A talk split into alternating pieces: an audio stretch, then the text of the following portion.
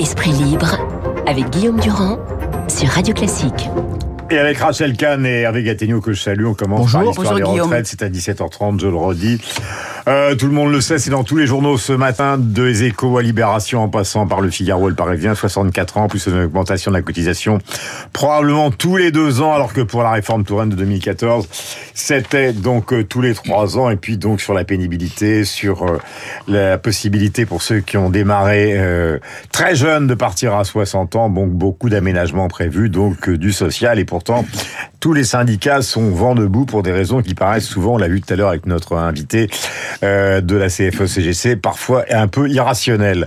Hervé, je commence par vous. Comment se fait-il que justement quelque chose qui apparaît du domaine du rationnel, puisqu'à un terme, eh bien, on va se retrouver avec 25 ans de déficit entre 600 et 900 milliards d'euros, euh, comment se fait-il que ce qui est rationnel finit par apparaître comme le contraire pour les syndicats et même pour certains économistes euh, qui inventent une croissance qui ne viendra pas ou une productivité qui stagne.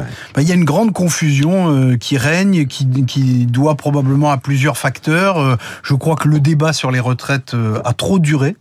On a enseveli les Français euh, sous un, un- un nombre infini de détails, si bien qu'ils ne comprennent plus l'essentiel.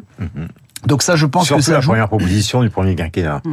Oui, bien sûr. Et donc, ça a tellement duré, c'était tellement compliqué, c'était une usine à gaz, plus personne n'a rien compris. À l'arrivée, cette réforme, il faut le rappeler, elle a été votée à l'Assemblée nationale grâce à l'article 49.3 euh, et elle ne s'appliquera jamais. Donc, euh, ça prouve que parfois au Parlement, on peut voter n'importe Ouais. quoi. Et là, il y aurait, semble-t-il, ce qui change quand même la donne, une majorité, puisque le LR, euh, semble-t-il, pour l'instant, euh, Ciotti a au moins obtenu ça, voterait la réforme qui a toujours été dans le programme de la droite depuis maintenant des années. Oui, Donc il y a euh, plus cet aspect de fragilité. Mais la droite défendait une réforme à 65 ans euh, Oui. il y a quelques mois et aujourd'hui ils Et aujourd'hui, ils disent que 65 ans, ce serait trop brutal. Donc, vous voyez, ça, ça non plus, ça ne contribue pas à éclairer les gens. Et puis, je crois qu'en termes de climat euh, économique et social, il y a autre chose qui a euh, alimenté la confusion, c'est euh, c'est l'argent magique, c'est-à-dire la faculté euh, qu'a l'État d'ouvrir le robinet en France chaque fois qu'il y a une crise et qui a fini par convaincre à tort, il faut toujours le dire, à tort, mais qui a fini par convaincre l'ensemble des Français ou la majorité des Français que c'est toujours possible de trouver de l'argent quelque part sans avoir besoin de faire des efforts supplémentaires. La réalité, et il faut y revenir parce que c'est ça le cœur du projet, c'est que dans notre système par répartition, ce sont les actifs qui payent les retraites de ceux qui ne travaillent plus, donc qui sont à la retraite. Il Et y a de moins en de moins. moins en moins d'actifs et de plus en plus de retraités. Exact. Donc ça, on ne peut pas sortir. à Mauriel, 1,5 On ne peut 4,80. pas sortir de cette équation et il ne faut pas en sortir Mm. parce que ce serait de la folie et ce serait dégrader le crédit à tous les sens du terme de notre pays Mm. vis-à-vis du reste du monde, vis-à-vis des partenaires européens et vis-à-vis des institutions Vous avez financières. entendu Rachel ce que disait tout à l'heure euh, l'invité euh, de la CGC, qui est pourtant euh, un syndicat qui est quand même relativement modéré, en tout cas dans son histoire et sur la longueur. Lui, son argument, c'est de dire la réforme des retraites. Il faut, on sait tous qu'il va bien falloir que, à un moment ou un autre, elle intervienne parce que c'est un contexte européen, parce qu'il y a l'allongement de durée de la vie, parce qu'il faut bien qu'on commence à rembourser la, la montagne de dettes qui est la nôtre. Mais lui, ce qu'il dit, c'est il faut décoller, il faut au fond décoller cette affaire d'histoire de retraite de la situation de l'endettement en France, de la situation de la dette du Covid et, et presque des problèmes financiers. C'est ça qui paraît quand même assez invraisemblable. Non, en fait, le, le truc, c'est que tout le monde se dit, euh, faut pas que ça tombe sur nous, en tout cas, faut pas que ça tombe sur notre génération. C'est un peu ça, et c'est pour ça que le, le débat dure de- depuis si longtemps. En réalité, ce sujet-là, il concerne trois points d'introduction qu'on connaît tous. C'est d'abord un, il questionne le travail. Qu'est-ce que le travail aujourd'hui dans notre vie, dans notre récit personnel? Deux, euh, le travail sur le bien commun, c'est-à-dire justement ce- cette répartition euh, euh, des ressources, cette solidarité. Et trois, notre capacité d'adaptation à ce vieillissement. Quand on regarde les autres pays, euh, on a quand même de la chance de vivre aussi longtemps. C'est-à-dire qu'il y a quand même une partie du monde qui ne vit pas aussi longtemps. Euh, en Afrique, par exemple, on est dans des moyennes d'âge qui c'est 50-60 ans euh, la longévité. Donc euh, après, il y a, il y a deux enjeux majeurs par rapport à, à votre invité de tout à l'heure. C'est Enfin, pas par rapport à lui, non, mais- par rapport à l'ensemble de la Oui, situation. par rapport à le l'ensemble- de Radio Classique qui Ah, nous ah écoutent. bah alors que- pour moi, il y, a- il y a effectivement deux enjeux pour manier cette réforme. C'est un, rester sur cette justice sociale et cette capacité d'adaptation, et deux, c'est la justesse politique. Parce que c'est ça, en fait. Euh, Aujourd'hui, à 17h, ce qui va se passer, comment arriver à fédérer euh, le maximum euh, de, enfin, notamment du côté des, LR. Euh, après, euh, dans cette démocratie, on est obligé, à chaque fois on nous parle des générations futures, des générations futures du développement durable. Euh, et notamment, je parle euh, côté Nupes, euh, LFI, c'est quand même particulier de ne pas prendre à bras le corps cette question du développement durable d'un point de vue en fait de, de l'entraide et de la solidarité. Oui, parce que ce sont les mêmes, ce sont les mêmes qui nous expliquent qu'il faut voir à 50 ans ou à 100 ans euh, pour le climat, qui expliquent que pour les retraites, il faut, c'est pas la peine de voir à 10 ans. Euh, c'est complètement absurde. Et le discours syndical, qui était illustré, euh, Guillaume, par votre invité tout à l'heure, euh, pourtant L'un des plus modérés, si ce n'est le plus Bien modéré. sûr, Oui, bien sûr. oui. Donc pourtant pas le patron de la CGT, mais du syndicat, des- du grand syndicat des cadres. Euh, le discours syndical finit par ressembler à un discours d'expert comptable. C'est-à-dire qu'il nous explique que à l'échelle du système de retraite, ça n'est pas indispensable de faire cette réforme parce qu'on pourrait trouver des facteurs d'équilibre ailleurs. Mais il y a une chose, il y a un non-dit sur la réforme des retraites euh, qui devient euh, insupportable, c'est que on ne dit pas aux Français que ce qui est devenu absolument indispensable, c'est de recréer davantage de croissance dans un pays comme le nôtre, parce que sinon, nous n'arriverons pas à financer notre modèle social Exactement. qui est unique au monde. Notre modèle social, il coûte très cher, les Français, ils sont très attachés, ils ont raison, mais il faut le financer, et on ne peut pas le financer sans créer davantage de croissance, donc en travaillant davantage. Et avec une croissance zéro.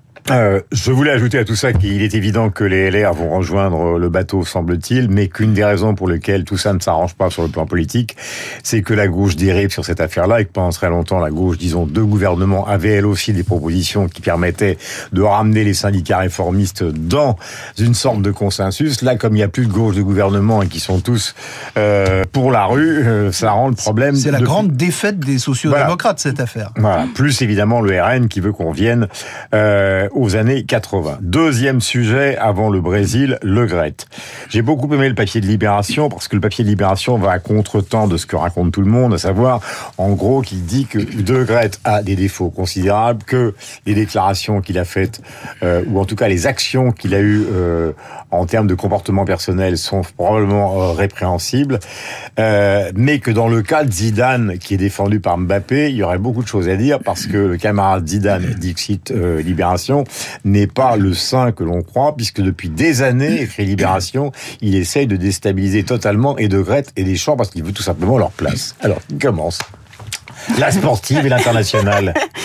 Non, moi je trouve que cette affaire, déjà, c'est dommage par rapport à tout ce qu'on a pu vivre avec le Qatar et l'équipe de France. Ça entache une nouvelle fois le monde du football. Ouais. Ensuite, euh, alors j'irai peut-être plus loin quand même sur les propos de De Grette, hein, et, et je salue quand même la ministre euh, des Sports, Amélie Oudéa Castera, qui a sublimement répondu et taclé euh, ce, ce président qui a fait des sorties quand même assez ubuesques, hein, enfin, mais pire que ça, et puis même qui a eu des comportements euh, sexistes, euh, enfin, des choses quand même Ouais, à- il y a une, à- à nouvelle, une nouvelle agent de joueur qui est en train de Exactement. se plaindre justement, euh, disons, d'harcèlement sexuel le concernant. Après, je trouve que, et comme d'habitude, comme pour l'art et la culture, faut peut-être toujours séparer l'homme de l'artiste par rapport à Zizou. C'est-à-dire que, voilà, c'est, il, est, il a sa compétence sportive qui est indéniable, il fédère autour de son sport. Après, c'est un homme avec ses failles, ses travers, ses choses, et puis c'est un poste Oui, politique. C'est oui, un poste Oui et non. Est-ce qu'il complote enfin, De Grette, lui, je veux même pas le prendre au téléphone. Alors, euh, c'est extrêmement, j'allais dire, insultant au regard de la de la carrière phénoménale de Zidane, qui est un des plus grands joueurs du monde, Mhm. mais euh, ça ça oblitère totalement le fait que peut-être que Zidane lui lui scie la planche depuis des années sans le dire, avec un air de saint euh, intouchable. Est-ce que c'est ça la vérité, Hervé? Bah, que Zidane ne soit pas euh, le plus grand fan, le plus grand supporter pour rester dans le foot euh, de Didier Deschamps, ça n'est un secret pour personne. Et qui veuille sa place surtout. Oui, mais ça, à la limite, euh, C'est j'ai envie de dire, comme, comme disait Rachel, euh, c'est de la politique. faut bien comprendre une chose. Le foot sur le terrain, c'est du sport. En dehors du terrain, dans les fédérations, c'est de la politique. Et parfois, pas de la haute politique. Donc, euh, monsieur Noël Legrette, qui est là depuis très longtemps, puisqu'il a Il été président... Il a été président de la Ligue professionnelle de, de foot avant d'être président de la fédération. Donc ça fait des années qu'il est là au cœur du système. Il est incontestablement euh, au, au, bout, euh, il est au bout et il est à bout. Mmh. Euh, donc euh, je crois qu'il est à bout. Aussi. Il a fait, il a fait largement son temps. Euh, ça ne me paraît pas contestable. Maintenant, je ne voudrais pas qu'on ait l'air, euh, en, en, en, dénonçant cela, euh, d'avoir de, de, l'air de soutenir Noël Legrette. Si on, si on accuse ah non, Zidane hein. d'avoir, si on accuse Zidane d'avoir comploté, on a l'air de défendre Noël Legrette. Moi, je pense que Noël Legrette est indéfendable. Ouais. Noël Legrette est indéfendable. Ce que j'observe, c'est que c'est ce que dit Mélie. Ce que j'observe, c'est qu'aujourd'hui, on Castera. utilise on utilise Zinedine Zidane, euh, la défense de Zinedine Zidane, pour essayer de provoquer le, la chute de Noël Legrette qu'on n'arrive pas à déboulonner mm. de son siège. Faire cela, ce n'est pas reconnaître que Zidane mm. euh, est une icône. Je crois que Mbappé est sincère quand il dit cela. mais, mais c'est une icône. Mais les autres le sont beaucoup moins que Mbappé. Les autres, ce qu'ils font, c'est également de la politique. Mm. Euh, ils veulent faire sortir Legrette du système, donc ils utilisent Zinedine Zidane. Mais vous savez, tous les gens qui aujourd'hui crient pour la défense de Zidane ne sont pas non plus favorables à ce qu'on installe Zidane à la tête de l'équipe de France parce qu'ils savent que Zidane est un nettement moins bon leader euh, que Didier Deschamps. Euh, pendant la Coupe du Monde, je me souviens que l'entraîneur du Maroc, l'entraîneur Southgate de l'Angleterre, considérait que Deschamps était le meilleur entraîneur du monde. Mmh. Euh, ce qui n'empêche pas Zidane d'avoir gagné une ligne des champions avec le Real de Madrid, on le sait. Oui. Un mot, pour, il nous reste une bonne minute. Je vais simplement donner les éléments. Bon, Lula a fait arrêter donc un millier de personnes pour essayer de reprendre le, le contrôle du district de Brasilia. Ce district de Brasilia est passé donc sous le contrôle total du gouvernement fédéral et non plus du gouvernement local, qui a été considéré par euh, le président brésilien comme un gouvernement donc qui avait laissé faire et passer les manifestants. La question est simple, pardonnez-moi de vous demander de répondre brièvement. Est-ce que vous croyez que Lula est sorti d'une situation de crise majeure ou qu'au contraire, euh, sa prise de pouvoir, qui est quand même extrêmement récente, est toujours largement menacée par une armée dont on ne sait pas très bien encore ce qu'elle veut qui commence bah, C'est fragile. Hein. Toutes les démocraties sont fragiles. Le Brésil est une démocratie récente. Il hein. faut pas oublier que en 1985 encore, c'était une dictature militaire. Euh, donc c'est une jeune démocratie. Lula a été écarté du pouvoir euh, dans un dans un dans des conditions antidémocratiques. On le sait aujourd'hui avec une justice largement manipulée et les dégâts causés par euh, Bolsonaro sont terribles. Euh, il y a des comparaisons pertinentes avec Trump. Il y a des il y a des comparaisons pardon pertinente aussi avec la France, c'est-à-dire qu'il y a, y a une, une, partie de la population des démocraties qui est à vif. Rappelez-vous les gilets jaunes. Mmh. Rappelez-vous que les gilets jaunes aussi voulaient marcher sur l'Élysée et que certains d'entre eux demandaient le renversement d'Emmanuel Macron au profit du général de Villiers. Donc tout ça, ça existe dans les démocraties et dans ce pays immense et très divisé euh, géographiquement, euh, euh, socialement qu'est le Brésil, la tâche de Lula est immense. Ça va être très difficile. Ça va être très difficile, mais c'est un symbole majeur parce qu'effectivement, il y a des études, hein, des économistes qui sortent tous les ans, des études sur le recul de la démocratie. Aussi, il faut dire que le Brésil, c'est quand même notre voisin géographique. Nous avons une frontière avec la Guyane, il faut le rappeler.